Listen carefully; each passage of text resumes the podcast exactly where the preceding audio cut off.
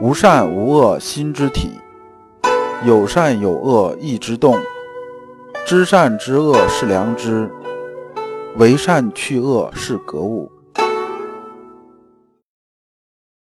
各位同道大家好，我是老刘刘长志。您现在在收听的是由老刘播讲的传习录通俗讲解，老刘说心学，带您领悟心学入世的智慧。各位同道大家好，今天我们继续讲解传习录，今天的题目是良知和行为的关系，对应的传习录章节是 204-205。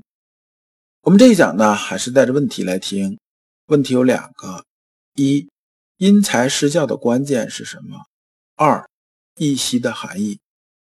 义析这两个字啊，我们在传习录里边反复出现，今天呢，我们要给它一个比较明确的定义。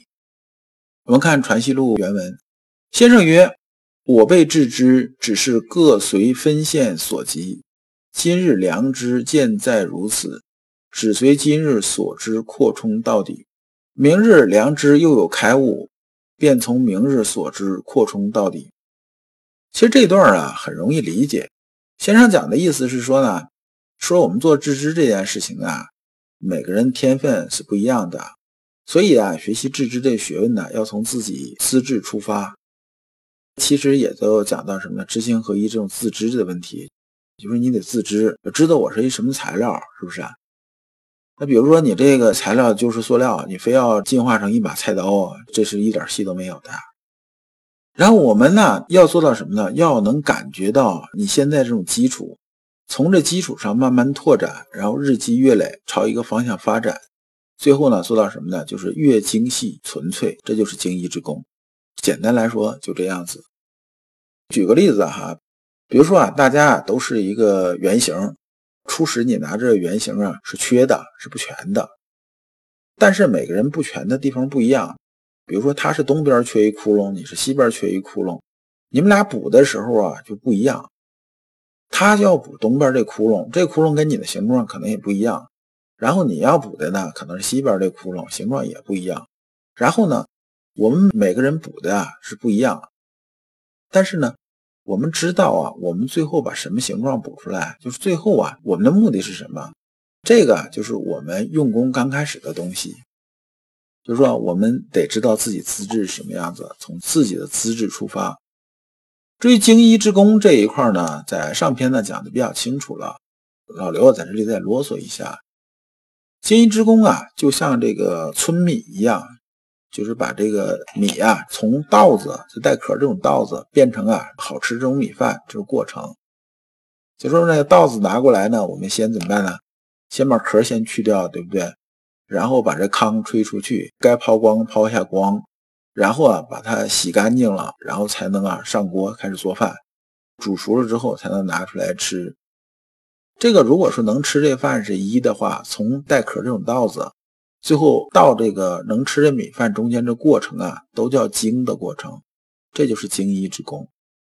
那么这里面先生又讲个例子啊，说与人论学。与人论学呢，这边呢就是说什么呢？这老师呢传道授业解惑，那你啊既然给与人论学，就是给人讲这东西的时候了，你要注意什么呢？因材施教啊，每个人接受能力它是不一样的，你要搞清楚。就像这小树一样，说刚开始把这树种子种下去了，是不是？它种子很小，种下之后啊，你这时候浇水啊，就要少浇一点点水，有一点水啊，润一下就可以了。这时候你要是拎一大桶水往上一泼，种子就冲跑了，对不对？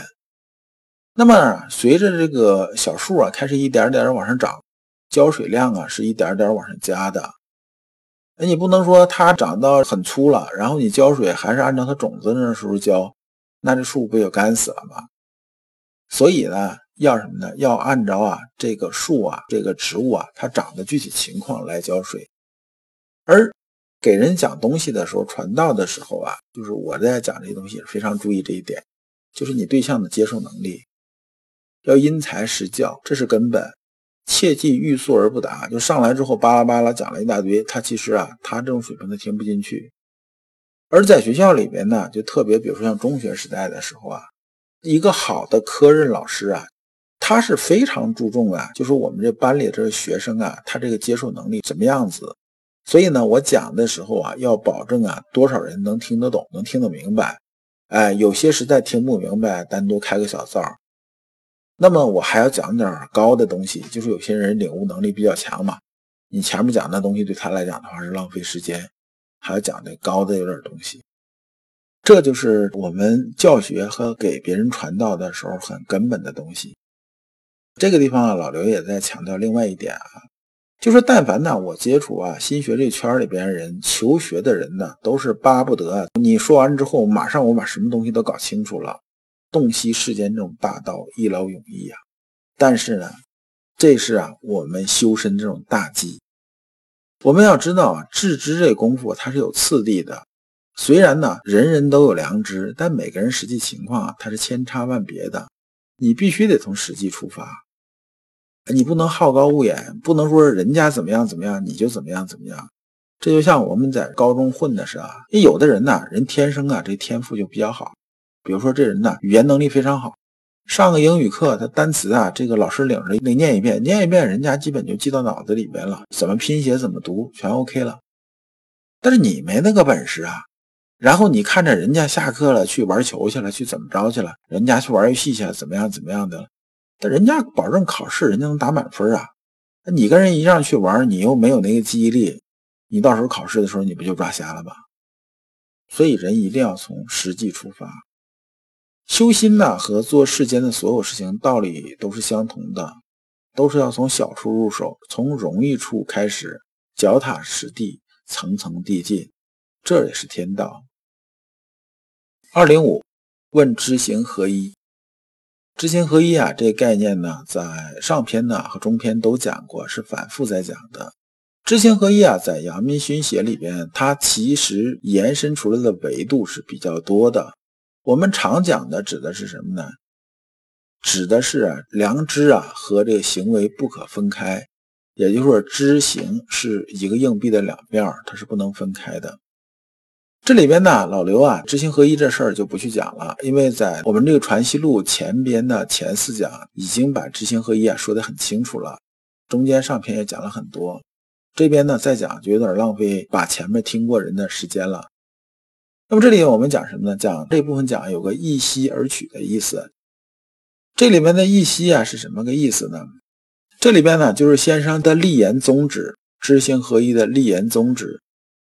心有不善的行为无可挑剔，只要外在行为没有被看出来，就认为没有过错，这样只是在外面言行上自我约束，心里的不正啊没有得到纠正，也就是没有革正，它还不断滋长，这就是彻底的一息。打个比方，比如说以前我更判断过这种领导啊，就是极其好色这种领导，然后呢但凡女员工啊进来之后啊，比如送个文件什么的，哎，这个领导都是一本正经的，连眼都不抬，然后呢啊你放着吧，然后过去了。等到这个女员工把文件放下之后往外走，是不是然后马上就抬起眼就盯着人家裙子后面，然后就开始猛看，恨不得眼珠子都能跳出来，就这种感觉。就说呢，他表面上给人的感觉是什么呢？你看我是正人君子，其实我对什么什么没兴趣啊，我是怎么样。他希望别人评价他是柳下惠，他坐怀不乱。实际上心里头有没有希望自己和行为一样呢？就是说外面的行为和我里边这个发心动念是一致的？没有。他心里在想，如果有机会我要怎么样怎么样怎么样怎么样怎么样。这就是表里不一了。这就是为什么我们阳明心学一直说要向内求，让内外一致，而不要什么呢？不要去向外求。向外求就说呢，我这行为呢让别人觉着哎，我这人是好的，是可以的，实际上根本就不是这样子。而先上讲这个205这一部分呢，其实核心是讲的什么？就是说知行合一啊，这里边讲的是一念发动处便即是行了，这层意思就是念头发动也要归结到行这个上面来，就是我们讲行的第一阶段，先上讲的是这个意思啊。所以先生最后总结说啊，发动处有不善，就将这不善的念头克倒了，需要彻根彻底，不使那一念不善潜伏在胸中，此是我立言宗旨。就是这个知行合一啊，他讲我立言宗旨是什么呢？是把心里边不善这个东西、不正这个东西彻底革正，避免一息。如果你不知道如何进入心学殿堂，如果你在为人处事时经常左右为难，如果你在入世践行时经常茫然无措，那么你可以加老刘的微信。老刘的微信是老刘说心学的首字母加3个6，老刘为你答疑解惑，带你趟过晦涩的暗河，到达智慧的彼岸。那么这一讲呢，我们就讲完了。下一讲我们讲圣人的智慧。感谢诸君。